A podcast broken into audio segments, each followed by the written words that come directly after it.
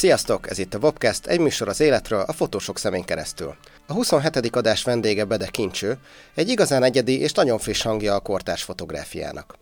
Kincső a romániai Kovásznál született és nőtt föl, a fotózás előtt belekostolt a balettbe, a színjátszásba és a filmezésbe is, végül tavaly a MOME fotográfiai szakán diplomázott. Az elmúlt két év hozta meg számára az igazi elismeréseket. Friss munkáival számos díjat nyert, kiállításai nyíltak, bemutatkozott a Pári Fotón és a Bredai Fotófesztiválon, illetve nemrég a Vogue beválogatta 40 fotós társaságában egy milánói kiállításra is. Egyéni stílusa, témaválasztása, csilingelő nevetése magabiztosan szállítja az eredményeket, én pedig ezek kapcsán sok-sok témáról kérdeztem. Beszélgettünk kovásznáról, útkeresésről, az önmagunk felvállalásának fontosságáról és a sebezhetőségről is.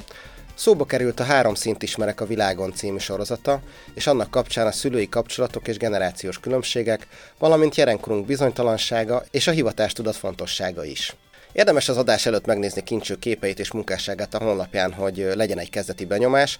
Ezt egyébként minden fotóssal készült podcast esetében javaslom.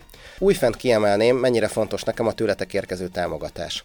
Ha szeretnéd és megteheted, te is hozzájárulhatsz a műsor készítéséhez, Patreonon és egyszeri átutalással is, részletek a leírásban.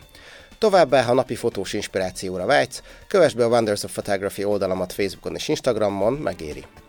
Na de vágjunk is bele, hallgassátok szeretettel a Bedekincsővel készült beszélgetést.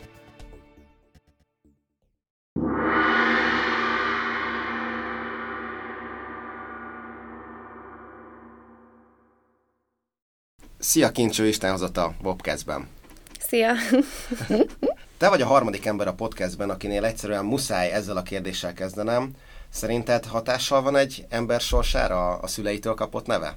Emlékszem arra, hogy amikor kicsi voltam, gyerek voltam, nagyon haragudtam a szüleimre, hogy egy ilyen nevet, tehát nem egy hétköznapi nevet adtak nekem, és így göndörhajam is volt nagyon, meg így kincsenek is hívtak, és így úgy voltam, hogy miért nem hívnak Krisztinának, és miért nincs sima hajam. Nagyon, valamiért nagyon vágytam a Krisztina névre.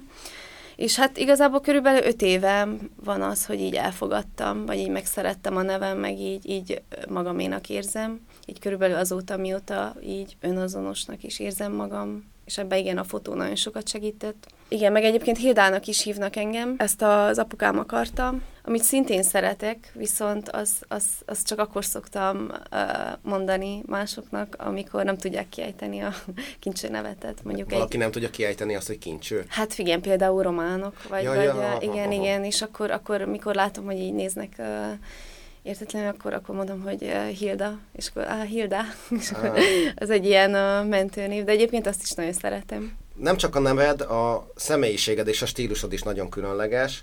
Ez már egészen apró dolgokban is kiütközik, például, hogy a, az Instagramodat pörgettem, feltűnt, hogy szinte minden posztod leírását, annak hangulatától függetlenül, ilyen cuki kis halálfejekkel tarkítod. Ez honnan ez a halálfejmánia? hát ezt még is senki nem kérdezte. Nem tudom, az egy ilyen... Egy ilyen intuícióból jön, ami az az ikon így megfogalmaz valamit, ami, ami, ami bennem van egy ilyen kettősséget, hogy, hogy, tehát, hogy aranyos, mivel ez csak egy kis emoji, de hogy, hogy mégis van valami, valami provokatív, meg valami brutális. Valami benne. sötétebb jellege. Igen, igen, igen. Én az emotikonoknak egyébként nagy rajongója vagyok, szerintem az egész emberiség kommunikációját teljesen megváltoztatták, tehát amióta emotikonokat használunk, azóta sokkal jobban árnyalni tudjuk az üzeneteket, amiket egymásnak írunk, és pont ezért tetszett ez a halálfej, és én bevallom, tök jókat rögtem ezeken, mert nem rémisztő a dolog, uh-huh. mert a halálfej tulajdonképpen cukin van megrajzolva. Igen, tehát igen, cuki pontosan. halálfej, de mégis halálfej. Tehát, hogy jó, ez a kettősség, ez izgi. Igen, ez szerintem bennem van, vagy aki ismer legalábbis személyesen azért van egy ilyen uh, kedves megjelenésem, és nagyon sokan például meg, meg, meg, meglepődnek, amikor találkoznak velem, hogy, hogy ú, de más vagy, és hogy így, hogy, hogy nem olyan vagy, mint a fotókon, de hát uh, mindkettő én vagyok, szóval. Jó, és ez, zseniális. És szerintem benne van egyébként, ja, még sose választottam ezt meg, de ez így benne van abba abba a halálfejben, azt hiszem. Hát biztos, tehát, hogy ez egyértelmű, Igen. ez egy belülről jött kivetülése a saját énednek, úgyhogy uh, szerintem elképesztő. igen, repet szív. De az is olyan cukini, meg van így repet gélve, tudod? Igen, igen, igen. Jó. Um, úgy tűnik, hogy minél inkább felvállod ezt a, ezt a különleges személyiséget, annál jobban jönnek a sikerek is, tehát az elmúlt két év a számodra az nagyon termékeny volt. Kiállítottál a, a Pári Fotón, a Bredai Fotófesztiválon, önálló kiállításod nyílt a Tubé Galériában, amely egyébként elkezdett téged hivatalosan is képviselni, díjakat, elismeréseket szereztél, sikeresen diplomáztál tavaly a, a Momén, ami az utólag is gratulálok. Most nyílt ebből a diplomunkákból kiállítás a Kápa központban, ugye, és egész friss hír, legalábbis gondolom, hogy az, hogy a Vogue beválogatott téged 40 kiemelkedő fotóssal együtt egy milánói kiállításra. Te Igen. látsz összefüggést a siker és önmagad felvállalása között? Abszolút. Abszolút látok összefüggést a kettő között. Mert emlékszem konkrétan arra a pillanatra, amikor így megfogalmazódott bennem az, hogy, hogy igazából elég az, amit gondolok, vagy hogy így nagyon sokáig volt bennem egy megfelelési kényszer, vagy így azt éreztem, hogy, hogy így nem elég, amit adok, vagy nem elég, amit mutatok, vagy... vagy ami belőled jön. Igen, ami belőlem jön, az, az nem elég, és próbáltam minél több mindennel így felruházni önmagam, és szintén megint azt kell mondjam, hogy a fotó volt az, ami, tehát, hogy addig-addig keresgéltem, amíg egyszer csak így volt egy, egy, egy nagyon őszinte pillanat, amikor a, a nagymamámat fotóztam, és akkortól éreztem, hogy ez valami, tehát, hogy tökéletesen visszaadja azt, amit szeretnék, és akkor ott, ott elindult egy ilyen elengedés, belengedtem magam helyzetekbe, és akkor így fotózás közben tanultam meg azt, hogy igazából egy-egy mozdulat, az, hogy hogyan, moz, tehát ugye én is megjelenek a fotóimon, hogy az, ahogy beállok, az igazából akkor a legjobb, hogyha úgy állok be, ahogy természetesen jön belül, akkor abba a pillanatban, tehát hogy hiába egy stage fotó, de akkor a jelenben mondjuk, hogy tartom a kezem, vagy, vagy, vagy a lábam, vagy hogy fogom meg azt a virágcsokrot, hogy az hogy jön belőlem tényleg őszintén, kicsit ilyen terápia-szerű volt, meg egyébként pont a, a diplomamunkámból az első, az egyik legelső fotó, ami elkészült, ami bekerült az anyagba is, az a, az a arcképem a menny, anyukámnak a mennyasszonyi ruhájába, egy fabudi előtt, és az is például olyan volt, hogy így kitaláltam, hogy, hogy ó, felveszem azt a ruhát, és, és akkor, kimegyek a budi elé. Igen, és kimegyek a budi elé, és így megállok, és akkor nyilván jön egy csomó érzés, meg gondolat, jó, hát akkor ez egy fotó ugy, ugyanolyan cuki kettőség, mint, a, mint ez a halálfej, hogy Igen. egyszerre ott van a mennyasszonyka Igen. egy fabudi előtt. Szerintem te most annak a jelenségnek vagy tanulja, amit ugye általában azt mondják, hogy a művészetekben, meg az élet egyéb területein is ez a legjobb, ha előjön, hogyha ki tudod hozni azt, ami valójában te vagy, senkit nem másolva, és aztán attól lesznek ezek a dolgok igazán sikeresek, hogy valami teljesen egyedi, korábban még nem látott produktumot eredményez, mert egy bedekincső Hilda van a világon, és csak te látsz úgy, ahogy látsz, és Igen. ez megjelenik a fotódon, és lám-lám, ahogy meg is tudtad ezt teljesen őszintén valósítani, elkezdtek jönni csőstül a sikerek. Igen, igen, érzem, érzem amúgy abszolút az összefüggést ilyen szempontból, mert, mert erre igény van, azt érzem meg. Valami tényleg attól jó, vagy attól lesz kiemelkedő, hogyha az alkotó full át tudja adni. Meg őszinte. Meg őszinte. A, Egyébként egyik interjúban említetted is, hogy önmagad felvállalása egyben sebezhetőséget is jelent, amit korábban nem tapasztaltál, és picit félsz is tőle. Na most az azóta eltelt időben milyen tapasztalatok értek téged e tekintetben? Tehát jogos volt a félelmed a sebezhetőségtől? Hát szerintem ezt meg kellett tanuljam, az, hogy, hogy egyrészt beszélni a munkámról, másrészt felvállalni. Nagyon sokat tanulok most így azáltal, hogy ennyi kiállítása van az anyagnak, és az is egy, vagy rájöttem, hogy azért az is egy nagyon nagy dolog, hogy, hogy az ember felvállalja, amit csinál. Tehát, hogy, hogy, hogy igenis bemerem küldeni pályázatokra, igenis kimerem tenni a falra, igenis vállalom, hogy én ezt látom, ezt gondolom. Nálam volt egy ilyen konfliktus is picit, hogy nem szeretek beszélni a képekről, mert mindig van bennem egy olyan érzés, hogy, hogy vagy túl sokat mondok el róluk, vagy pedig túl keveset, mert, mert tudom azt, hogy mi van a képekben. Tehát abban a képekben nagyon sok mindent beleraktam. Mindig azt érzem, mintha nem tisztelném a képet, vagy elvennék tőle valamit azzal, hogy hogy beszélek róla, de közben meg tudom, hogy nagyon fontos beszélni róla, mert rengeteg ember azáltal kapcsolódik hozzám is, meg, meg a képekhez, hogy, hogy adok egy-egy támpontot, hogy hogy nézzék azt a képet, vagy akár a témáról. Szóval ezt is megtapasztaltam, hogy igenis egy művésznek felelőssége beszélni a munkájáról, meg, meg igazából így van valahogy értelme, hogyha eljut az emberekhez. Ez is érdekes, igen, hogy kovásznám volt kiállítva, az mit jelentett az ottani embereknek, és mondjuk ha Budapesten van egy ilyen anyagkiállító, az mit vagy Bredába, Hollandiába, és mindenhol picit más jelent, és ennek például ez is egy nagyon jó ezt, ezt is nagyon jó megtapasztalni, hogy ezek a képek tudnak önálló életet is élni. Szóval a kérdésedre válaszolva, ö, szerintem jogos volt a félelem, viszont nagyon pozitív ö, tapasztalataim vannak, tehát ez tényleg, hogy, hogy az képeim tőlem függetlenül is tudnak létezni, és helytállnak, és jelentenek mindenhol valamit, és hát. szeretik. Tehát lényegében azzal, hogy kimozdultál a komfortzónádból, és felvállaltad az őszinte alkotásaidat, azzal ugye kitetted magad annak a veszélynek, hogy persze sokan ajnározzák, meg kiállítások vannak, de akkor megjelennek a kritikus hangok, Igen. és bizony rossz érzés az, amikor a te őszinte megnyilvánulásod valakinek egyáltalán nem tetszik, vagy, vagy kritizálja. Ezeket egyébként hogy kezelted? Hát amúgy nem jól, mármint, hogy igazából, és nem az egó miatt, hanem uh, az miatt, mert nekem nagyon fontosak a képek, meg, meg nagyon szeretem őket, és uh, most már azt hiszem, hogy megtanultam picit le, leválasztani magamtól, tehát azért ez a két év, amióta így az anyagnak az utóéletével foglalkozom, így picit le tudtam választani, viszont az igen, amikor olvasok valamit, vagy volt, van, hogy barátaim küldenek ilyen screenshotokat, hogy hát itt épp a fotóidat, um, meg a kommenteket is mindig olvasom, egyszerűen nem bírom, hogy... De egy, biztos, hogy ez most aztán majd mit tudom én, tíz év múlva nem fog érdekelni. Nem gondolod egyébként, hogy aki fél válni, az egész életébe takaréklángon fog élni? De, de, igen, hát ez, ez nekem egy nagyon nagy feladat így a, az életben. Ami viszont jó, hogy amilyen gyáva vagyok, mondjuk így, néha így a hétköznapokban, vagy egy-egy szituációban, azt az energiát bele tudom vinni a művészetbe is, és erre nagyon jó, mint terápia az, hogy, hogy és sokszor így úgy vagyok vele, hogy így élvezem is, hogy, hogy van, amiből dolgozzak, tehát, hogy van, amit felhasználjak a képeimhez. Ez egyébként tényleg szuper, hogy, hogy a fotózásban meg tudod ezt élni, meg ott ki tud jönni. Azért is kérdeztem egy kicsit, mert ez igazából nem csak a művészetben, hanem szerintem a magánéletben is így van, hogy az, aki felvállalja saját magát teljes mértékben, az persze sebezhetővé válik, vagy támadási felületet nyújt, viszont csak onnantól kezdve tudja igazán a kapcsolatait is rendezni, mert aki ezután is vele marad, az tényleg azért szereti, amilyen, aki meg eltávolodik tőle, az meg valószínűleg nem volt egy igazán őszinte alapokon nyugvó kapcsolat, és ez a művészetekben ugyanígy látszódik, tehát hogyha te ki tudod magad őszintén fejezni, Igen. ha valakinek ezek után is tetszik, annak tényleg nagyon tetszik, akinek meg egyáltalán nem, hát azzal meg nem kell foglalkozni.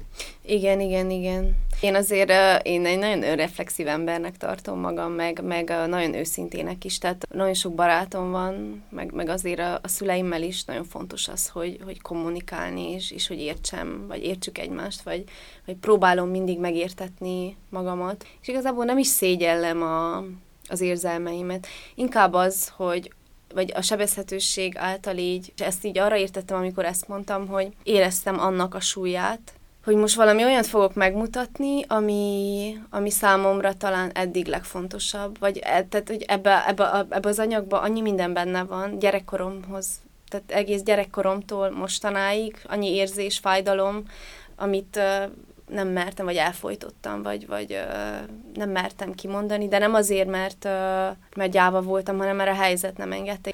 És ez így benne van a képekben. Tehát ö, lényegében ez egy óriási személyes áttörés volt ennek az anyagnak az elkészítése. Abszolút, abszolút, igen, igen. A podcast második felében fogunk az anyagaidról beszélni, Azonban azok teljes megértéséhez szerintem szükség van arra, hogy egy kicsit az életeddel is megismerkedjünk, úgyhogy most teszünk egy kis kanyart vissza a múltba. 1995-ben születtél Kovásznán, ez egy uh, majd tízezer fős város Romániában, Székelyföld legkeletibb olyan városa, amelyben magyar többség található. A város neve a szláv kvasz, azaz keserű szóra utal, amelyet az itt található természetes ásványvizek íze miatt kapott. Várjál. Van itt több gyógyhatású gázfürdő, azaz mofetta is. Na most ez volt az én rövid és száraz leírásom a helyről, vagy hogy olyan radnótisan fogalmazzam, géppel szálltam fölébe, ezért nekem csak térképet állj, úgyhogy most arra kérnélek, hogy mesélj nekünk egy kicsit arról, hogy milyen hely tulajdonképpen Kovászna, és milyen volt itt felnőni? Hát igen, Kovászna egy fürdőváros, de egyébként olyan, mint egy ilyen nagy falu. És nagyon kevés ember érinti Kovászna, tehát aki a véletlenszerűen áthaladt Kovásznán, az azért van, mert komandóra megy, ami fent van a, a hegyekbe, és ott azért rengeteg, tehát az utóbbi tíz évben nagyon sok ilyen hétvégi házat építettek, meg már helikopterrel is politikusok, meg az igen, oda elvonulnak, szóval, meg ami még fontos, hogy ott van az ország egyik legnagyobb szívkórháza, szóval ez miatt rengeteg um, turista, meg, meg um, ember látogatja, de, de csak ez miatt körülbelül. Csak nagy az egészségügyi turizmus, igen. meg gyógyfürdők, meg Igen, igen, aha. igen. Kevés fiatal. nem tudom, nekem nagyon jó érzéseim vannak a várossal kapcsolatosan, de én ilyen nosztalgikus ember is vagyok picit is. Nekem nagyon szép volt a gyerekkorom, tehát ott az erdő alatt felnőni tényleg, meg, meg jó levegő, kertes ház. Nagyon szeretem az osztálytársaimat, az iskolát azt nem annyira. Tehát boldog gyermekkor volt. Egyébként a család Igen. fontosságát többször hangsúlyozod, meg a rokonaid is sokszor vannak rajta a fotókon. Uh-huh. Szóval ez, ez már egy jó közös pont, hogy így örülök, hogy, hogy így a fotó által is uh, közelebb, közelebb kerülünk, igen. vagy időt töltünk együtt. A, mi érdekelt téged kiskorodban? Milyen kislány voltál? Ú, hát én uh, imádtam táncolni, meg balettoztam. Mikor kicsi voltam, balettkörre jártam. Hoppá. És egészen uh, hatodikos koromig, uh, és akkor felvételiztem Kolozsvárra balettsuliba, fel is vettek, de így utolsó percen meggondoltam magam. De miért? Hál' Istennek. De miért lehet, hogy tökéletes balettáncos lennél? Hát, de én nem akarok bal- balettáncos lenni. Akkor Aha. most nem lennék fotós. Aha. Tehát az még inkább engem bezárt volna szerintem, szóval nem... Uh-huh. Meg, meg hát megijedtem, mert nem tudtam akkor még románul, és full román volt a suli, de hanem így a dá is anú, tehát hogy igenis nemnél így kimerült a a román tudás akkor. Ja, hogy ennyire magyar volt a közeg, amiben felnőttem? Igen, igen, Aha. igen. Aztán később megtanultam, tehát most már anyanyelvi szinten tudok románul, tehát ott majd gimibe, tehát ott megtanultam, meg volt egy román pasim, és akkor így, így tanultam meg a legjobban, hogy, hogy bele beszélgettem. Na mindegy, igazából nem ez volt a fő ok, hanem az, hogy kicsi voltam, megijedtem, és igazából nem tudom, én mindig is hittem az intuícióimba, és valamiért azt éreztem, hogy nem. Ó, egyébként én nagyon visszanézve meg, meg nagyon sok fotóanyag, meg, meg videó van rólam, így abból az időszakból, mert azért ez így az életem része volt mindig, hogy végig dokumentáltam mindent a barátnőimmel, és ezek ügyesen így folderekbe voltak helyezve, Tényleg? dátummal, hát az tök jó, azokat jó visszanézni. Hát hogy ne, hát ez most egy, az új projektemnek egy része is lesz és ilyen nem túl jó, hogy így visszanézni magadat, mert ilyen, szerintem ilyen elviselhetetlen lehettem. Ez olyan van, hogy így bulizunk a szülinapomon, és így konkrétan megmondtam embereknek, hogy te hol állsz, és hogy táncolj. Tehát ilyen nagyon ledomináltam mindent, meg, meg uh, minden helyzetet. Ilyen kis erős akaratú kislány voltál? Igen, igen, igen, igen, nagyon, nagyon, és... Uh, most is ilyen vagy? Most már annyira nem. Nem, volt egy, volt egy törés ott az életemben, de hogy hogy nagyon-nagyon ilyen voltam, és, és szerintem, hogyha most látnék egy ilyen gyereket, így úgy lennék, hogy úristen. Tehát, hogy így... Egyébként érdekes, hogy ezt mondod, mert szintén valahol olvastam tőled, hogy már 7 éves korodban elkezdtél fotózni, és akkor mm. cicákat, barátnőidet, majd előbb-utóbb saját magadat, és azt mondtad ezekkel kapcsolatban, amire így felfigyeltem, hogy így visszatekintve azt láttad, hogy olyan képeket csináltál, amilyen szerettél volna lenni, mert hogy nagyon elégedetlen voltál a jelennel, és valami másra vágytál. Milyen értelemben? Mindig éreztem valahogy, hogy így van bennem valami, amit így meg akarok mutatni, csak soha nem találtam az eszközt rá. Az önkifejezés iránti igény szerinted honnan ered? Tehát például neked a szüleid mondjuk művészek voltak, vagy mivel foglalkoztak? Anyukám tanítónő, apukám pedig, tehát van Kovásznán egy textilgyár, ami a kommunizmus idején ö, alapult, ez egyetlen textilgyár egyébként Romániába, uh. meg amúgy nagyon sok filmnek ott gyártják elő a gyapjúból a, a jelmezt, ilyen külföldi nagy produkciók is rendelnek onnan. Mindegy, és hogy ez a kommunizmusban nagyon jól működött, és hogy ott, ott az én nagyapám egy ilyen szekció főnök volt, és akkor az apukám ezt átvette, és ez a gyár most már így nagyon hanyatlóban van. Sőt, az apukám... úgy olvastam, és ez totál random, tehát ennek nyilván nem néztem utána, de máshol találkoztam azzal, hogy Romániában most a rezsijárak miatt leállhat ez a textilgyár, és hogy az milyen hatalmas probléma. Hát én azt nem tudtam, hogy ez az egyik legnagyobb textilgyár az EU Hát volt valamikor. Aha. Tehát, hogy valamikor volt. Most már ilyen nagyon kevés megrendelésük van, meg ilyen nagyon kis része működik, ezt az apukám viszi. Uh-huh. És akkor ő, ő ezzel uh, foglalkozik meg. meg uh, és nagy... a családban van valahol művész? Vagy, ez, vagy te vagy az első művész a családban? Művészetre való hajlam van. Tehát például a nagyapám, vagy volt, tehát az egyik nagyapám, ő, és ő, kez, ő inspirált engem legelőször, ő, ő csinált ilyen autodidakta módon szobrokat, az, tehát az ő szobra indítottak el bennem valami, de ő nem tanult művészetet, nem is fogyasztott művészetet, tehát hogy így csak pont egy ilyen belső intu- intuícióból jött, hogy ő a Dédinek a házánál mindig elvonult oda, és csinált ezeket a szobrokat. És ezek a szobrok, tehát ezekkel a szobrokkal tele van az egész lakásuk. Igen, innen indult, mert nagyon kerestem a témáimat, tehát nagyon sokáig a MOME első fél évében nagyon abba voltam, hogy jó, de hát akkor mi legyen a témám, mert ugye egyetem, meg tehát ott elvárt volt, hogy hát fogalmazzuk meg azt, hogy mire, mivel, milyen témával szeretnénk foglalkozni, és akkor volt pár fontos dolog akkor az életemben, de, de nagyon nem találtam ennek a képi lenyomat, vagy ezt hogy tudnám vizuálisan megmutatni. És akkor uh, emlékszem konkrétan arra a pillanatra, hogy ott ültem a nagyapáméknál, Kovásznán, és egyszer csak így, uh, tehát nagyapám így beszélt, beszélt, beszélt, beszélt, és akkor a hangja, tehát mindig ő nagyon sokat ismételte önmagát, és a hangja egyszer csak így elkezdett tompulni, és így kívül láttam magunkat, azt a szobát, azt az egész környezetet, és valahogy így minden így leesett, hogy úristen, hát itt a téma. Tehát itt van minden, ami fáj, ami engem érdekel, ami, amivel érdemes nekem foglalkoznom, és akkor ott voltak azok a szobrok, amik ott porosodtak már tíz éve, és hogy eddig hogy nem Ez ilyen vettem pillanat volt. És akkor így kezdtem el a nagyszüleimet fotózni, amiből ugye elkészült a Pista Művészetem című sorozatom, amivel nyertem a Budapest Fotófesztivál, amikor volt a David Lynch ja, igen, emlékszem. gyerekkori rémálmok, igen, pályázata. Na és akkor az volt az első olyan anyagom, ahol így azt éreztem, hogy végre tudtam csinálni valamit, ami úgy, úgy érzem, hogy, hogy amit csak én tudok. Csodálom a fotókat, tehát imádok képeket nézni, és máig az van, hogy tehát kisboltokba járok, meg ilyen kis antikboltokba nézek ilyen régi privát fotókat, megveszem őket, meg otthon mindig előveszem a családi albumot, és egyszerűen annyira meghat, egy nagyon picit előre haladtunk az időben, hogy a gimis évekkel kapcsolatban egyetlen egy dolgot találtam, hogy te szerelmes lettél, majd összetörték a szívedet, és emiatt elég hosszú időre elzárkóztál a világtól. Ez elég drasztikusan hangzik. Ez volt az a törés, amiről beszéltél? Azt hogy a... hiszem, igen, igen. Azt hiszem, ott kezdődött a személyiségem. Tehát ott, ott valahogy nagyon újra kellett építenem önmagam. Ott, ott nagyon magam alá kerültem, és, és ott engem nagyon elérzékenyített az a, az a szerelem, meg, meg az a hát főleg a fájdalom, amivel uh-huh. járt utólag. De ezt nem kell elképzelni ilyen nagyon nagy drámai, lehet úgy hangzik, ahogy így. Hát akkor... Leírva annak tűnt, igen. Igen, de elvonultál ez... a világtól, és... És igazából arra értem, hogy így elzártam magam a világtól, hogy így nem nagyon engedtem be senkit. Tehát, hogy csak magamra figyeltem, és így talpra kellett egyszerűen állnom, és akkor építettem fel újra magam, vagy így álltam talpra, és a filmek ebben nagyon sokat segítettek voltál színjátszó csoportban is, ahol megtapasztaltad, hogy van benned erő, és figyelnek rád az emberek. Szerinted ez az erő, amiről már korábban is beszéltünk, az honnan fakad nálad? Hát nem tudom, de érzem.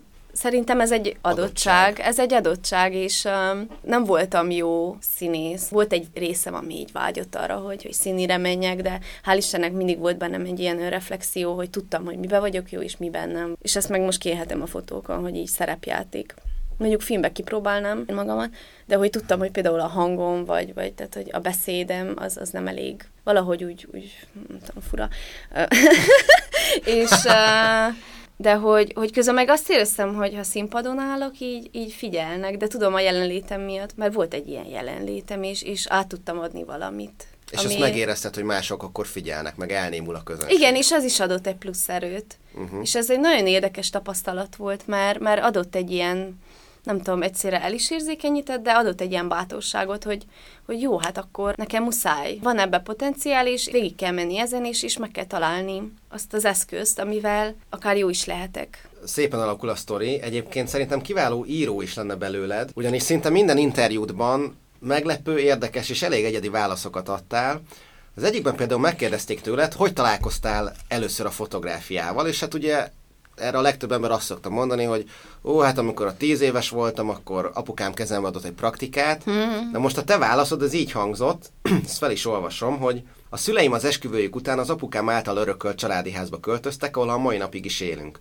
Ez egy elég nagy, de főleg hosszú ház, sok szobával, amelynek most már körülbelül a háromnegyede felújított, de egészen néhány év ezelőttig voltak benne érintetlen régi bútorokkal furamódon berendezett szobák, amelyeken mindig csak átjártunk, vagy raktárként használtuk őket.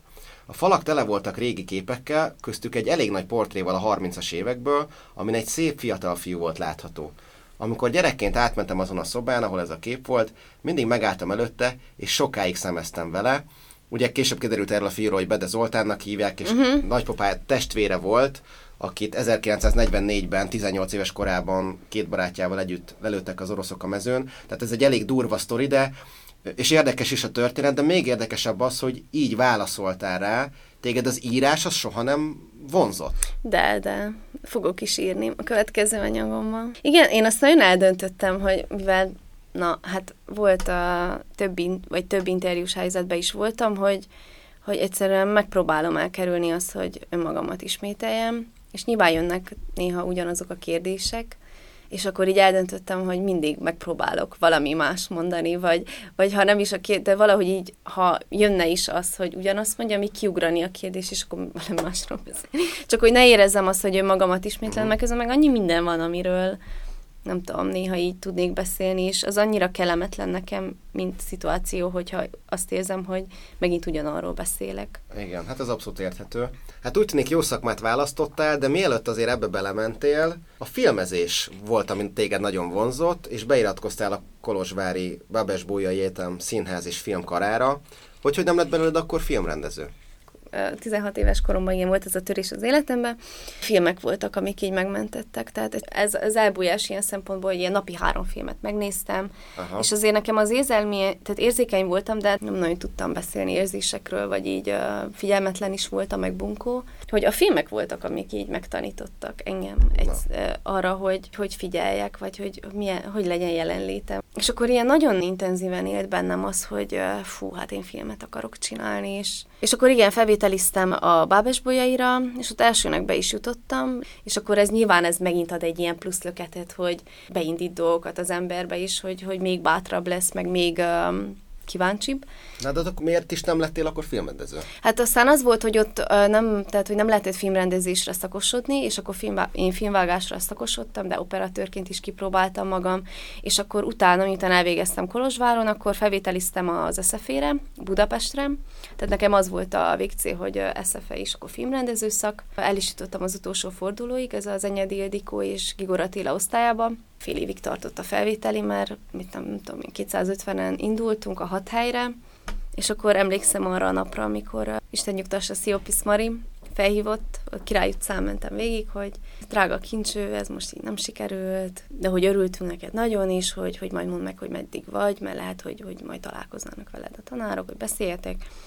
És emlékszem, hogy így mentem a Király utcán, és így a szám így elkezdett remegni, de úgy voltam, hogy most itt nem sírhatok az úton, de nem bírtam. És akkor, mint egy kis, mint egy csecsemő, úgy sírtam, annyi feszültség kijött belőlem, egyrészt nagyon akartam, nagyon hittem benne, másrészt pedig egy ilyen fél évnek a feszültsége uh, kijött belőlem, tehát uh, pont az előtt egy héttel lett a nagyapám öngyilkos.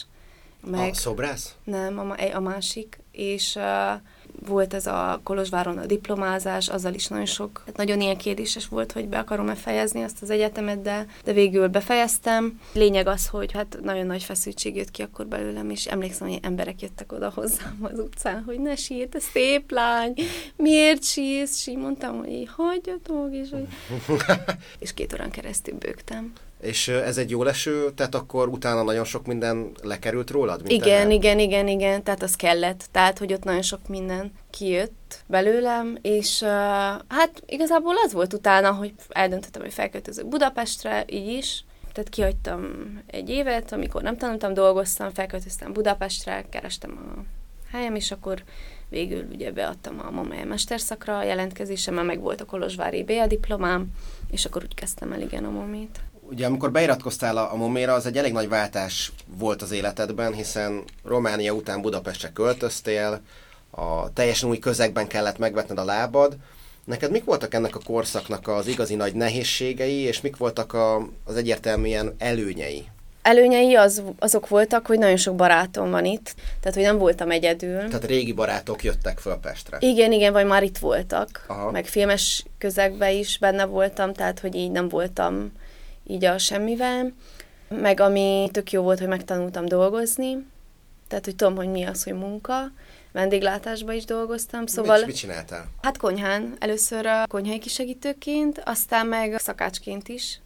Jól főzöl? Igen, nagyon jól. A Bélába dolgoztam amúgy két évig. Komolyan? Igen. Hoppá. Igen, Na. ott voltam. Illesz is oda egyébként. tehát, igen, hogy- nagyon jó volt ott, igen. Közösség meg a főnökökkel is nagyon um, Hát Még lehet, hogy össze is futottunk, amikor én ott kint soroztam, te meg kiértél cigizni, vagy nem tudom, hogy cigizeled. cigizek, igen. Nincs kizárva, meg hát a barátnőimmel főztem, szóval, tehát azért ez nagyon jó volt, de közben meg nagyon kemény is volt, tehát így úgy voltam vele, hogy wow, tehát hogyha igazából ezt én így meg tudom csinálni, meg egyrészt a felelősségvállalás, hogy főzök egy ilyen jó helyen, meg így ki kell adni a kezed közül valamit, ami ehető, ráadásul finom is, meg jól is néz ki. Volt specialitásod? Szerintem, amit nagyon jól csinálok azóta is, az a közel-keleti lecsó, egy ilyen a, picit olyan, mint a saksuka, meg, meg a, volt egy ilyen pisztáciás fetakrém, az, az, az igen, az, az meg, meg szerintem a, nekem van a legjobb padlizsánkrémem. De ez az anyukám miatt, mert tőle Aha. sokat tanultam.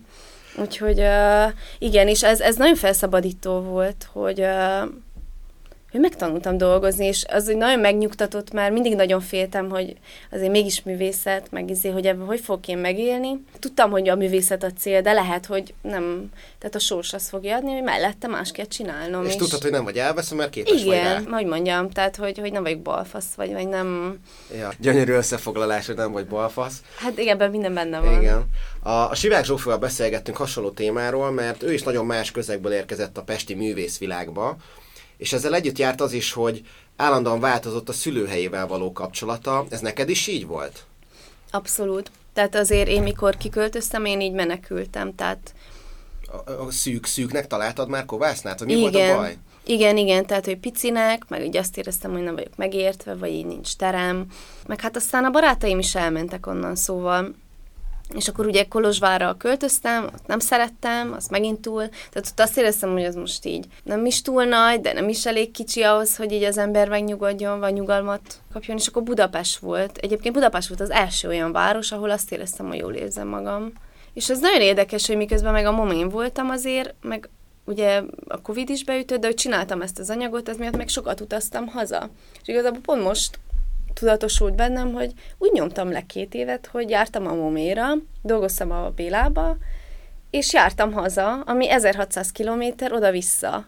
És ezt megtettem havonta, két havonta, hogy csináljam a három szint, a sorozatomat. Hogy kell oda kimenni vonattal? Hány csatlakozás? Hát van direkt járat, Sepsiszentgyörgyre is, az ilyen 30 kilométerre van, és akkor mindig apukám bejött autóval. De egyébként mindig próbáltam úgy megoldani, hogy autóval, mert egyszerűen nem bírom ezt a 16 óra vonatot. Szóval így mindig kírom Facebookra, szerintem ma idegesíti az embereket, hogy valaki nem megy. Hát a Val- halálfejeket nem kéne odarakni, és lehet, hogy elvinnének. Valaki nem megy kovásznára, halálfej, halálfej.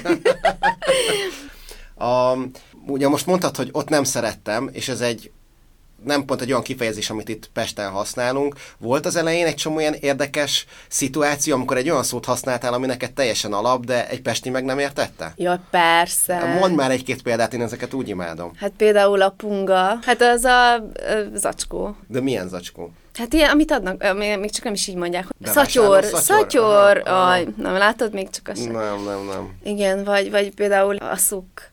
Az az, az, az üdítő. Vagy egy, igen. Ja, aha, aha. Hát ez egy kicsit ilyen szlávos, oroszos. Igen, igen, igen.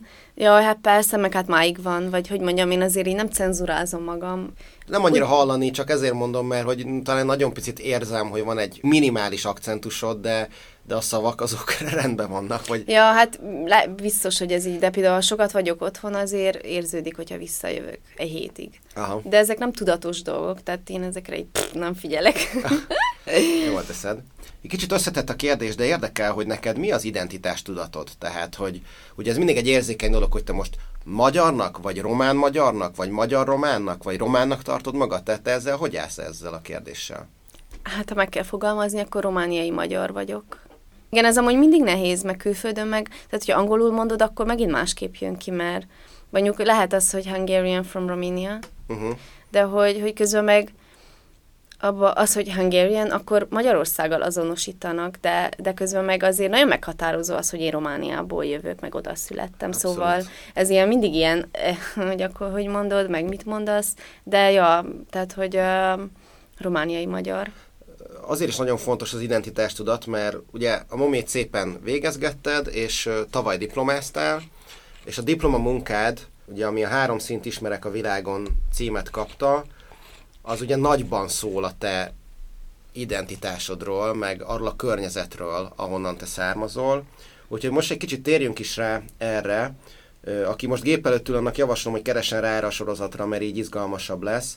Na most már magának a címnek is története van, egyébként nagyon jó cím szerintem. Mire utal az, hogy három szint ismerek a világon? Ez a román szocialista himnusznak az első sorának a fordítása. A román zászló három színére, a piros-sárga-kékre. De hogy annak van egy mélyebb mögöttes tartalma is. Ezt a himnuszt a szüleim, amikor gyerekek voltak, minden nap az iskolába el kellett uh, énekeljék.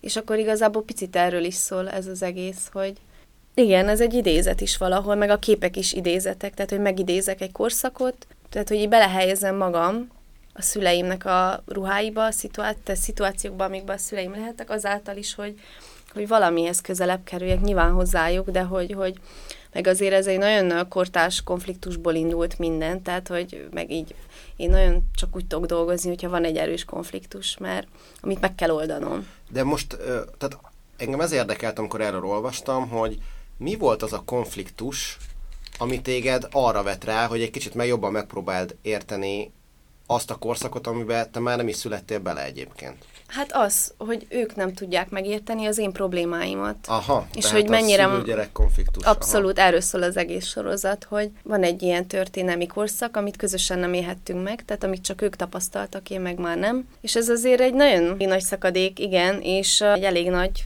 távolság is valahol, hogyha úgy vesszük.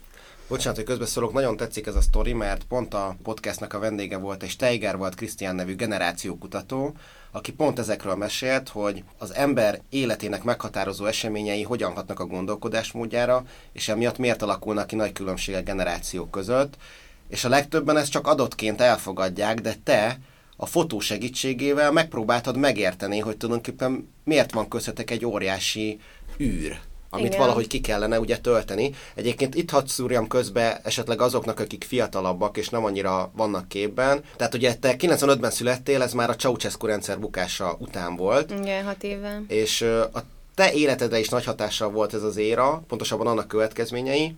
Ceausescu egy kommunista, lényegében diktátor volt, aki Romániában 67-től egészen 89-ig irányította a dolgokat, és hát erről azt kell tudni, az egyik legkeményebb rendszer volt Európában, tehát hogy brutális titkos rendőrség volt, állandó rettegés, aztán 89-ben ceausescu egy népfelkelést, vagy forradalmat követően a feleségével együtt kivégezték, tehát itt lett vége ennek a, Igen. hát nem is tudom, hogy minek mondjam, ilyen rémálomnak.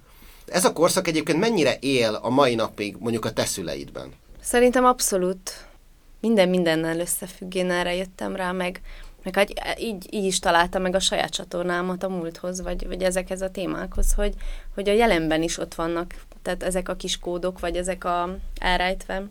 Meg az, hogy tényleg hogyan gondolkodunk a szabadságról, vagy kinek, kinek mit jelent a szabadság. Tehát az én apukám azt hiszi, hogy én szenvedek. Sokszor azért, mert csak úgy utazgatok meg, meg, meg hogy ő pedig abba érzi jól magát, hogyha egész nap tehát hogyha nem mozdul ki a városból. Van neki... egy rendszer, egy biztonság. Igen, egy biztonság, tehát hogy ő Te ebben... meg el vagy veszve, együttment vagy kislányom. Igen, meg én, hogyha nem érzem a szabad, azt érzem, hogy így nem én dönthetek, vagy nem, tehát hogy néha egyet gondolok, és kimegyek Berlinbe, vagy izé, hogyha ezt nem tehetném meg, akkor így megőrülnék. Hogyha azt érezném, hogy korlátozva vagyok, vagy a mozgásterem az így nem végtelen. Volt olyan dolog, ami miatt jobban megértetted a szüleidet, vagy esetleg ők téged a sorozatnak köszönhetően? Persze, abszolút. Tehát azért itt ennek a sorozatnak nagyon fontos része az, hogy végig kommunikáltunk, meg végig beszéltünk. Voltak veszekedések is, voltak jó pillanatok. Tudsz egy-két példát mondani? Hát például egyébként egy ilyen töréspont az az volt, amikor apukám balesetet szenvedett.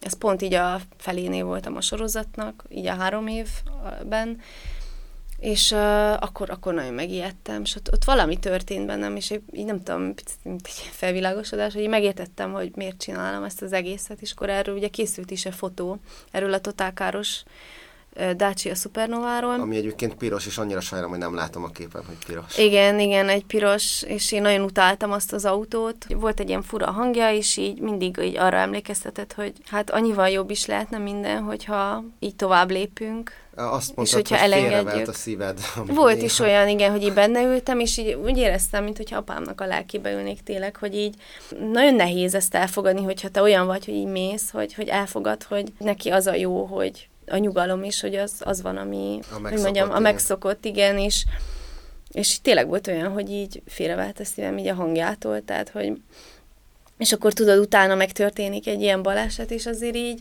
sok minden felszakadt akkor így bennem, és akkor így eldöntöttem, hogy nem, nem fogom én azt engedni, hogy ilyen ideológiai, vagy politikai, vagy bármilyen ilyen identitás kérdések akár így a saját szüleimtől így elválasztanak. Tehát, hogy, és picit ezzel mentem szembe. Meg amúgy sikerült is, tehát, hogy amióta elkészült ez a sorozat, hát sokkal, tehát én is nagyon sokat változtam, de a szüleim is, és sokkal toleránsabbak vagyunk, tehát nagyon sokat vagyok otthon, nincsenek veszekedések, vagy ha van is, azt így felnőttiesen tudjuk kezelni, meg, meg ők is így jobban megértenek.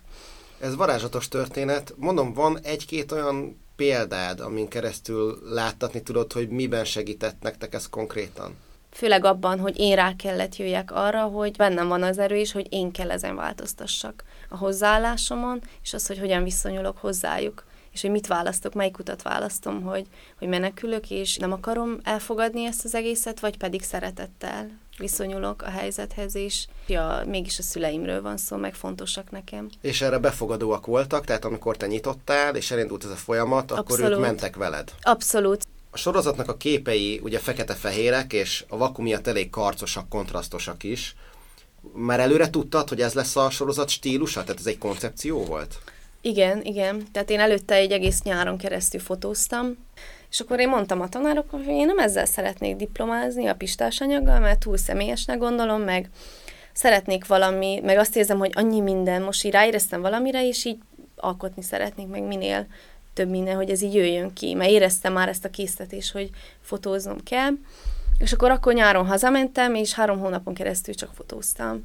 Tehát ott azon a nyáron kezdtem így összerakni tárgyakból, mintákból, textúrákból az, hogy, hogy én hogyan szeretnék egy képet meg a téma is, tehát pont akkor volt, amin még nagyon inspirált, meg elindított bennem egy gondolatot. Töröki és Orsolyának uh, volt uh, az anyukája szekuritát és dossziéjából készült egy uh, rádió. A szekuritáte az a, vagy szekuritát? Melyik? Szekuritáte, a szekuritáte az a román titkos rendőrség. Igen, igen, igen, és uh, a szekuritáte dossziéjából készült egy ilyen rádiószínház, amit a Tilos rádióban uh, mutattak be, és akkor az engem nagyon meghatott. És igen, azt kell tudni, hogy az Orsolya anyukája egy uh, híres színésznő volt a kommunizmus idején Erdélybe, és akkor az ő lakásuk egy ilyen központ volt, úgymond, ilyen kulturális központ, tehát rengeteg politikus költő uh, szállt meg ott, és akkor pár évvel ezelőtt, vagy azelőtt tudta meg Orsolya, hogy hogy hát ilyen 15 évnyi anyag van az anyukájáról, tehát 15 évig be volt mikrofonozva a, a. És ezt nem Megsuktak róla. Nem,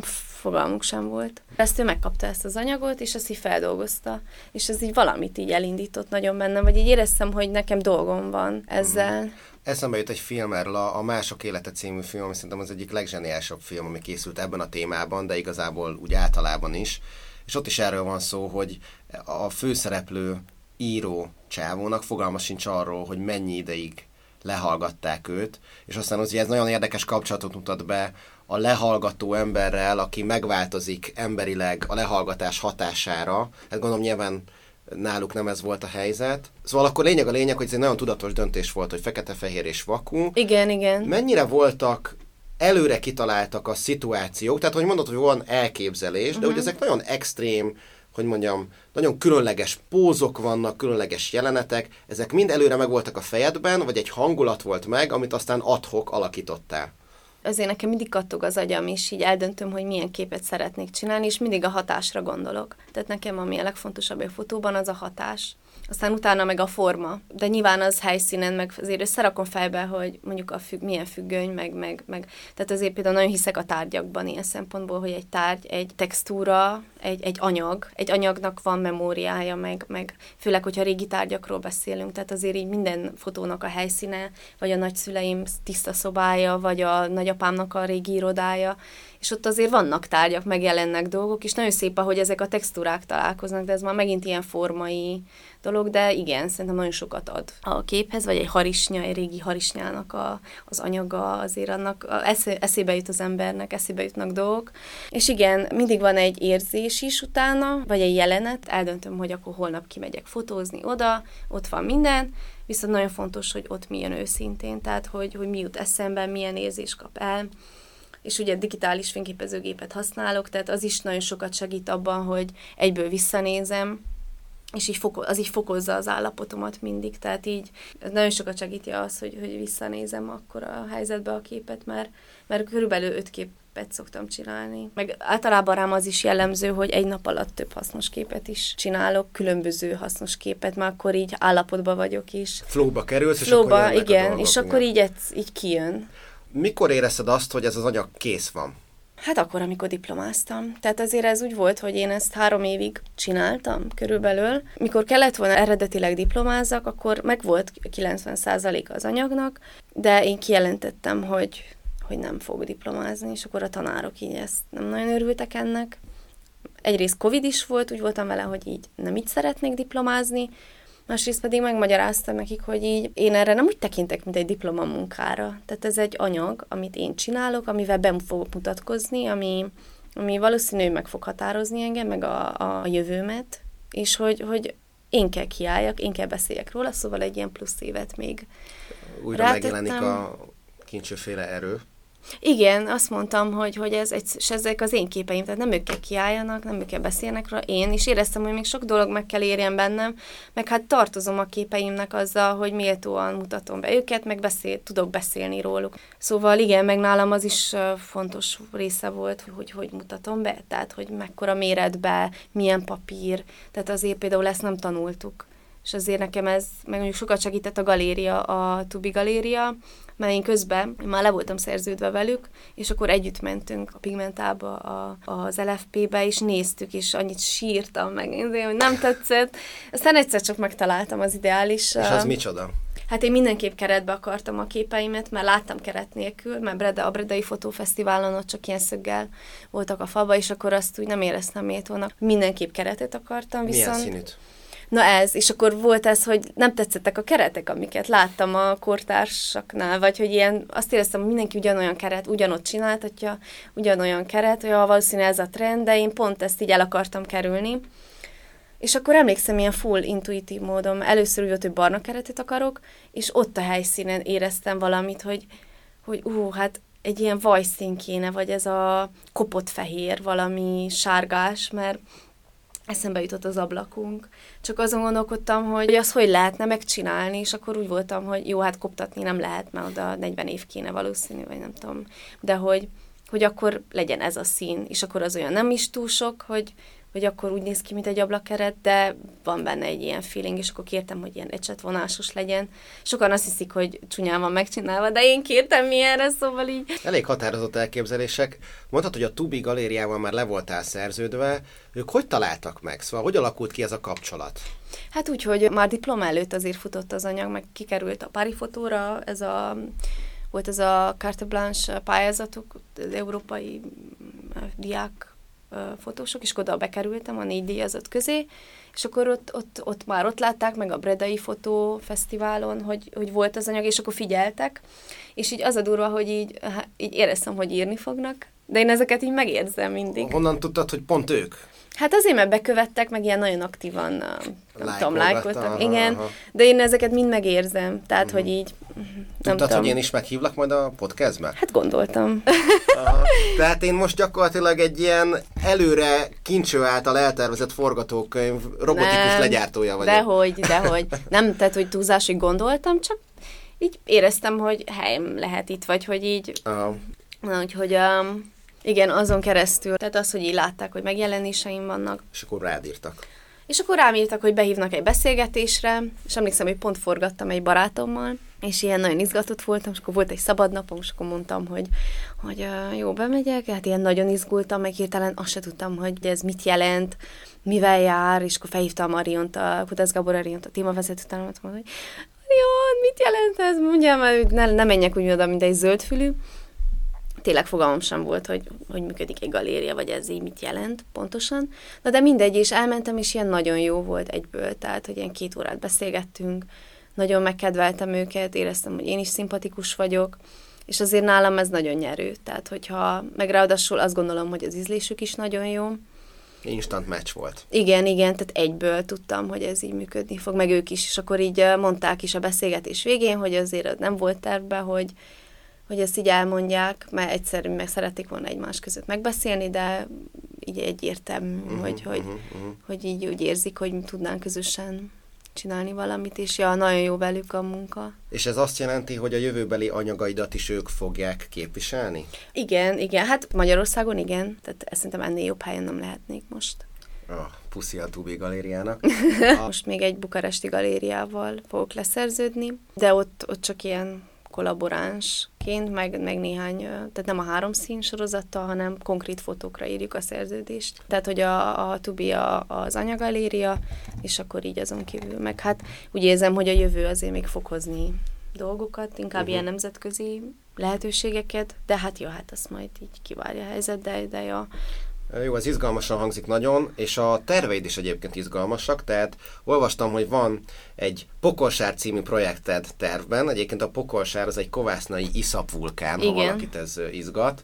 Én Igen. nem tudom, hogy mit jelent hogy iszap vulkán, tehát van egy vulkán, ami iszapot lövel, vagy ez hogy kell elképzelni? Nem, ilyen vulk- vulkanikus eredetű, ilyen kis forrás, ami így bugyog iszap. A város van. szívében, igen, és az a neve, hogy Pokolsár. Nagyon gyönyörű név, tehát igen. kedvem támad fürdőzni egyet a Pokolsárban.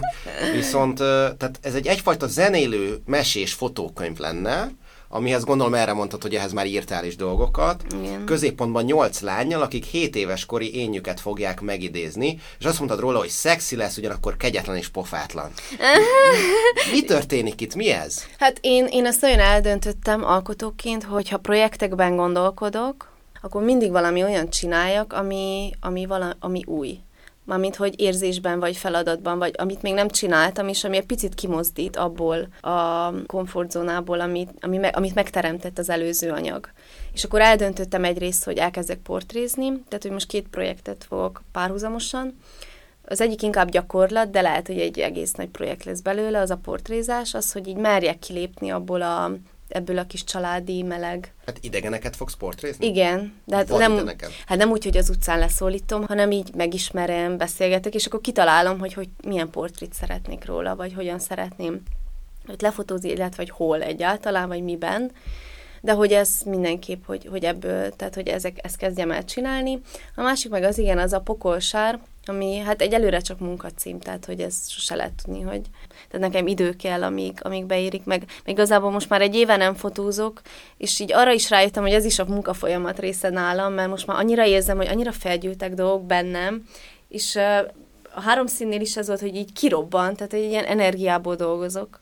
Tehát most a, gyakorlatilag a, az inaktivitás az teremti meg a táptalajt a következő igen. nagy projektnek. Igen, igen, tehát hogy nekem kellett ez, hogy, hogy érezzem, hogy ma nagyon akarok fotózni, és hogy, uh-huh. hogy így ki kell jöjjön belőlem, plusz azért gondolatok is meg kell érjenek. És igen, itt ennél a pokosánál meg az van, hogy annyi ilyen gondolat, emlékkép van bennem, vagy, vagy érzés, ami ilyen nagyon kegyetlen, vagy ilyen, ez a tinikori érzés, vagy ez a gyerekből tini lesz, és akkor jönnek ezek a hormonok, meg ezek az érzések, amik, amik és igen, visszacsatolok az archívumokra, az, hogy milyen jó, hogy végigfilmeztem a tini koromat, meg fotóztam, mert így jó nézni magamat, mert, mert feljön egy csomó, meg rengeteg ré, tehát 2000-es évek román zenét hallgatom, mert hogy azokat hallgattam akkor is, azok így felhoznak bennem. Még mindig tudom a dalszöveget, de mi a tyánkot, tehát hogy így... Aha. Említetted, hogy a legtöbb projekted a konf- valami konfliktusból fakad. Most miért kezdtél hirtelen, legalábbis úgy tűnik, hogy hirtelen,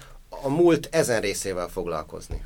Hát egyrészt már kicsit ez a folytatása is, így kronológikusan, vagy így időben. A három színe plusz, plusz azért, mert uh, azt kezdett el foglalkoztatni legfőképpen, így a jelen helyzet miatt, ami most 2022-ben én megtapasztalok, hogy olyan békés a világ, mint amikor én gyerek voltam, soha nem volt. Tehát az a tíz év, a 2000-től 2010-ig, amikor én uh, felnőttem, olyan piszi meg, meg tényleg, tehát nem volt a, a világ és akkor most mit kell, ehhez képest mivel kell szembenéznem? 27 éves vagyok, most kéne úgymond beinduljon az életem, meg, és akkor ott van ez a háború, meg, meg a, meg, meg itt volt ez a pandémia, pandémia, igen, és így hihetetlen, tehát annyira, és az én lelkem nem erre szocializálódott, szóval olyan dolgokkal kell... Nem ezt tanultuk meg, tehát, hogy nem. ez már sok helyen volt téma, de hirtelen elvesztette az egész világ azt a fajta bizonyosságot, hogy itt Igen. minden rendben van, fejlődünk, globalizáció van, Igen. hát max a felmelegedés lehet majd probléma, de az, hogy ennyi bizonytalansággal nap mint nap kell Igen. szembenéznünk, ez egy teljesen új élethelyzetet teremt meg, Igen. és már abban se lehet biztos az ember, hogy itt előre gondolkozhat 20-30 éveket a karrierével kapcsolatban. Tehát amikor már azon gondolkozol, hogy hát igen, mi lesz az új fotós projektem, na jó, de mi van akkor, ha 5 év múlva azzal kell foglalkoznom, hogy a bunkerbe lemeneküljek a családommal, ne pedig izé. Nekem volt is egy ilyen egy hónapig ilyen fú, ilyen depresszió, amikor februárban kitört a, háború, egyszerűen, mint ha valamit elvettek volna tőlem, a hitem, tehát így, a, én akkor átcsalódtam, így nem tudom így a világban, vagy hogy így, egyszerűen nem hiszem el, hogy ez történik, hogy, hogy öljük egymást, még mindig itt száz kilométeren, Kovászna fölött is a repülő tank, tehát hallod a, a, a zugását, hogyha Igen. figyelsz. Ott tankolnak a repülők fölöttünk, tehát hogy így, meg hát az öcsémet biztos, hogy besorozzák, hogyha meg már, már az is ki van adva, hogy Romániában 40 alattiaknak kivehetik a jó tablettát, hogyha uh, Ukrajnában az atomerőművel bármi lesz, ami már orosz felügyelet alatt van. Szóval érted, és ezek, van, ezek történnek, és ehhez képest tényleg a gyerekkoromnak volt egy ilyen, uh, tehát főleg meg ugye Románia, tehát rendszerváltás után jött a nyugatnak a kis első Michael Jackson egy koncert. Igen, igen, meg hát ha megnézed azokat a filmeket is, tehát, tehát nekem nagyon jó érzéseim vannak, de közben meg nyilván ez társul egy ilyen um, nyersességgel is, ami meg a tinikorral jár. Ilyen szempontból például a Harmony Corinnak a filmjei nagyon inspirálnak, és az így nagyon inspirál abba, hogy, hogy valahogy ezt így vizuálisan meg akarom fogni ennek az egésznek a hangulatát. És ez, ez egy színes projekt lesz? Igen, színekkel. Ez most egy, igen, na ez oh, a másik yeah. kihívás, hogy színek viszont akarom társítani, tehát bele-bele vinni. Ja igen, meg ebből mesekönyvet, tehát hogy az a, a formája az lenne, írásokkal, és akkor ebbe bele rejteni egy-egy olyan fekete-fehér képet, ami a jelen álomképeit rekonstruálom, tehát hogy amióta háború van, írom az álmaimat, és azokból fogok fotókat csinálni, és ezt így bele fogom vinni az anyagba, hogy, hogy a, hát ilyenek, hogy tehát volt olyan, hogy azt mondtam, hogy dolgozok, tehát fotózok, és így ilyen háborús helyzet van, így futok a, a géppel, de hogy dolgozni kell, tehát, hogy mindenki robbannak körülöttem az épületek, az emberek visítanak, úgy én úgy is dolgozok, tehát, hogy fotózom azt, amit kell, de hogy mindig megyünk, tehát hogy nincs megállás, végigmegyünk, és a karomba van egy kisgyerek, ami nem gyerek, hanem egy nagy lazac filé, ami a gyerekem, és mindig felejtem el, hogy ott van, és hagyom el, és akkor mindig futok vissza, és ilyen, ilyen álmaim vannak. És uh, valószínűleg nem vagy egyedül, tehát, hogy most én is tudnék saját példákat felhozni, de szerintem elég sokan álmodnak manapság olyasmiket, amiket te, hogy a világ kezd összeomlani. Tehát házak robbannak föl, vagy Igen. a saját otthonod robban föl. Nekem Igen. is több ilyen álmom volt. Volt olyan, hogy azt álmodtam, hogy tudtam, hogy olyan szintű világvége lesz, hogy egy meteor el fogja pusztítani a Földet, ami azért volt sokkal félelmetesebb, mint azok a világvégék, hogy jaj, lövöldözés meg minden, mert nem tudtam sehova sem menekülni. Tehát tudtam, hogy pár perc, és az egész föld, meg az emberi lét, mint olyan el fog ilyen. tűnni. Minden nem is lehet ebbe könnyen belemenni, nem meg álmokat elemezni, igen. elég bonyolult, tehát ennek személyes vetülete is van. Tehát lényeg a lényeg, hogy nagyon izgalmasan hangzik, és most ugye haza is fogsz költözni Kovásznára, Igen. oda húz most jelenleg a szíved. Egyébként ott egyfajta hírességként tekintenek már rá? Tehát ismernek téged az emberek? Hát ott nem kell híres, ott mindenki ismer mindenkit. Meg hát a tanítónőnek a lánya vagy végképp. Hát biztos valamit jelentek az embereknek, ami mondjuk egy jó dolog. Meg a jövőben nagyon szeretnék majd, ha lesz pénzem, meg energiám, hogy ott valamit létesíteni, ami egy picit így a művészetet így beviszi az emberek életébe, meg főleg gyerekekkel foglalkozni. Igen, ezt mesélted is, amikor a adáson kívül beszélgettünk, hogy, hogy látod magad előtt, hogy te ott telepedsz majd le, igen. Akár galéria, kertesház, tehát hogy egy kicsit szeretnél az ottani művésznő lenni, aki belehozza ezt az egész feelinget ebbe a helyi közösségbe. nem elégszem meg azzal, hogy csak képeket csinálok. Egyszerűen muszáj ennél többről szóljon ez, vagy muszáj valami többet adjak már, mert ha nem, azt látom, hogy nincs értelme is. És igen, kis dolgoknak van értelme is, és most is, amikor volt a kovásznai kiállításom, 300 diáknak tartottam tárlatvezetést, tehát gyerekeknek, és, és annyira jó volt látni, hogy, hogy tudtam, hogy ha 15 ember is, nem tudom, 15 emberből egy valami valamit megért, vagy valamit kap ezáltal, az akkora nagy dolog. És hogy én, én például én ezt nem kaptam meg. Tehát, hogy, és tudom, hogy mennyit jelentett volna az, hogy látok egy embert, aki ilyen lelkesen, vagy ilyen szenvedélyesen mesél a munkáiról, vagy, vagy elmondja azt, hogy hogy kell nézni egy fotóra, vagy mit kell nézni egy képen. Ez nagyon érdekes nekem, amit most mondasz, mert én hasonlóképpen gondolkoztam mindig. Amit csinálok, az legyen hatással jó értelemben másokra, mert én a saját életemből pontosan ugyanezt érzem, hogyha én találkozok mondjuk fiatalon egy olyan emberrel, aki ekkora szenvedélyet tudja nekem elmagyarázni, hogy mit, miért, hogyan csinál, meg mind ment keresztül, akkor lehet, hogy megsporoltam volna az életemben jó pár évet, amit útkereséssel töltök. Aztán persze lehet, hogy nem probléma, hogy én ezeket magamnak kellett, hogy kiváljam, de tényleg óriási érzés, amikor sok embert elér a te üzeneted, Igen. és esetleg jó irányba változtatja őket. Meg nyilván ezért tartom fontosnak a kiállításokat is, vagy például én nem, érz, nem értem sose azokat a művészeket, akik így maguknak csinálják, mert, mert nem tudom, nekem annyit ad a művészet, vagy hogy így ha nem lenne, nem tudom, szerintem én nem élnék, vagy, vagy, vagy így, tehát hogyha, nem tudom elképzelni, hogyha nem találom meg így magam, tehát ezt a csatornát magam és a művészet között, akkor így milyen lennék, vagy hogy így mi lenne most velem, nem tudom, mert most, most a, ami van, az, az nagyon jó. És jó érzés visszaadni ebből valamennyit. Igen, esetleg, igen. Hát ha te leszel, lehet, hogy most éppen van egy 18 éves kis srác, igen. vagy lány, vagy teljesen mindegy, kicsoda, aki meglátja a képeidet, és hal téged beszélni, és lehet, hogy a te hatásodra lesz belőle majd valaki. És ez, Igen. Egy, és ez egy, szerintem ez egy gyönyörű dolog. Igen. Amúgy Párizsban volt a, leg, a legjobb tapasztalatom ott annyiszor volt, hogy én majdnem elsírtam magam. Pedig úgy mentem ki Párizsba, amikor volt a Pári fotó, most mert ott egy ilyen kurált szekcióba állítottam ki, tehát ilyen szóló standunk volt, és úgy voltam, hogy á, nem akarok én ott ülni, esetleg majd a galeristák szólnak, hogyha helyzet van, vagy, vagy mit tudom én, valaki velem akar beszélni, de hogy én nem, nem fogok ott ülni, mert rossz tapasztalataim voltak a Budapest Art Marketen, és direkt programot csináltam, hogy múzeumok, és izé, és aztán így első nap után így mondták Tomászék, hogy hát azért jobb lenne, hogyha ott lennél, és hogy annyi ember volt itt, aki megismert volna, meg beszélni akart volna a munkádról, és akkor így voltam, hogy na jó. És aztán utána végig ott voltam, és annyi, tehát annyira jó volt, tehát annyira kíváncsiak voltak az emberek, nyitottak, meg meg így nagyon, nagyon durva volt azt látni, hogy ott ülsz, meg ugye maszk is volt rajtam, tehát nem feltétlenül tudták, hogy én vagyok az alkotó, meg szerintem annyira egyből nem is vagyok felismerhető, mert más vagyok azért élőben, mint a képeken, de hogy így láttam, hogy ilyen csillogos, tehát hogy nem voltak közömbösek a képeim, és, és azért szakmailag is nagyon jó visszajelzéseket kaptunk, de volt egy-egy, nem tudom, diák, tehát biztos fotós diák lehet, és így látom, hogy megállt, és így csillogott a szeme, és így azt tudom, hogy milyen, az a legjobb érzés, amikor látsz valamit, ami tetszik, és ami így beindít valamit benned, és, és ezt annyi embernél láttam, ott, ott Párizs, meg amúgy az Anszínen is Amsterdamban, de, de főleg Párizs volt ilyen, és volt is egyszer egy lány így, így odajött, megszólalt magyarul, és kérdezte, hogy te vagy kincsős, és mondtam, hogy igen, és így mondta, hogy, hogy ez olyan nagy dolog, és hogy én vagyok a példaképe, és hogy így ezért jött ki Párizsba, hogy megnézzem. Ez volt az első ilyen tapasztalatom, hogy így kapok valamit. Hát ugye azt mondják, hogy a boldog életnek több kulcsa van, de az egyik a hivatástudat.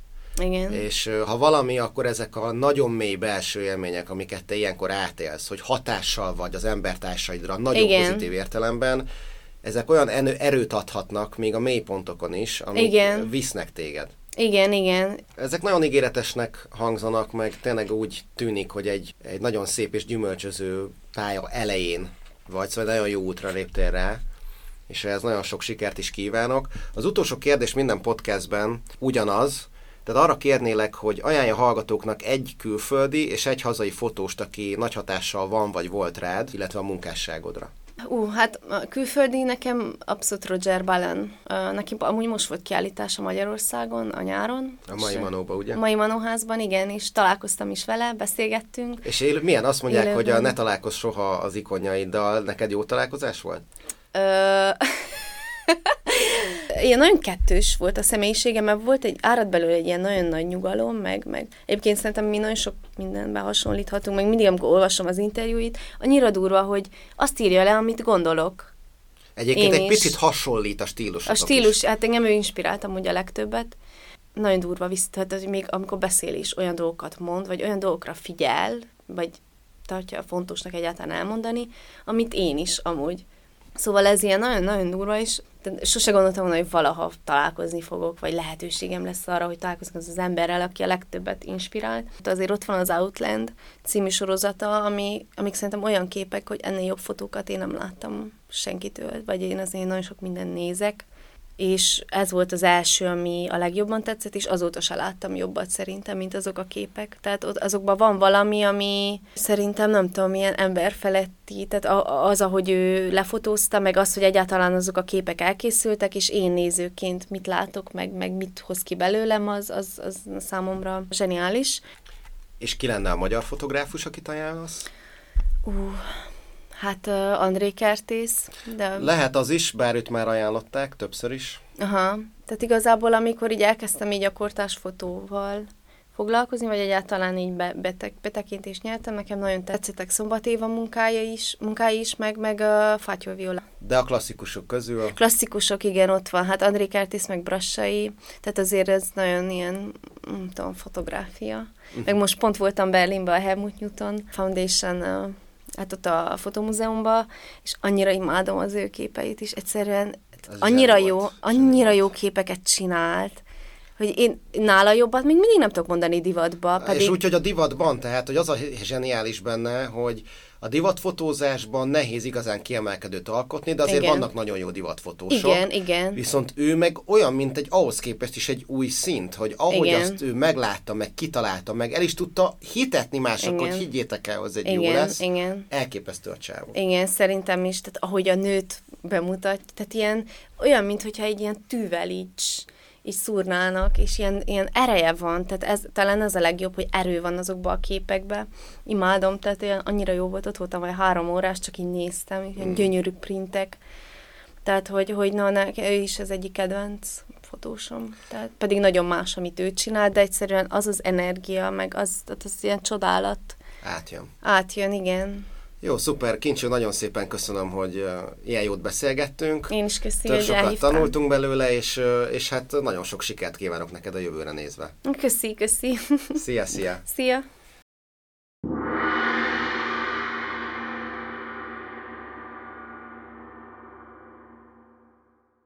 Ez volt tehát a Webcast 27. adása. Kérés, óhaj-sóhaj esetén állok rendelkezésre, keresetek bátran. Ne feledjétek, ha tetszik a műsor, Patreonon és egyszerű utalással is támogathatjátok. Minden hozzájárulást hálásan köszönök. Találkozunk három hét múlva. Sziasztok!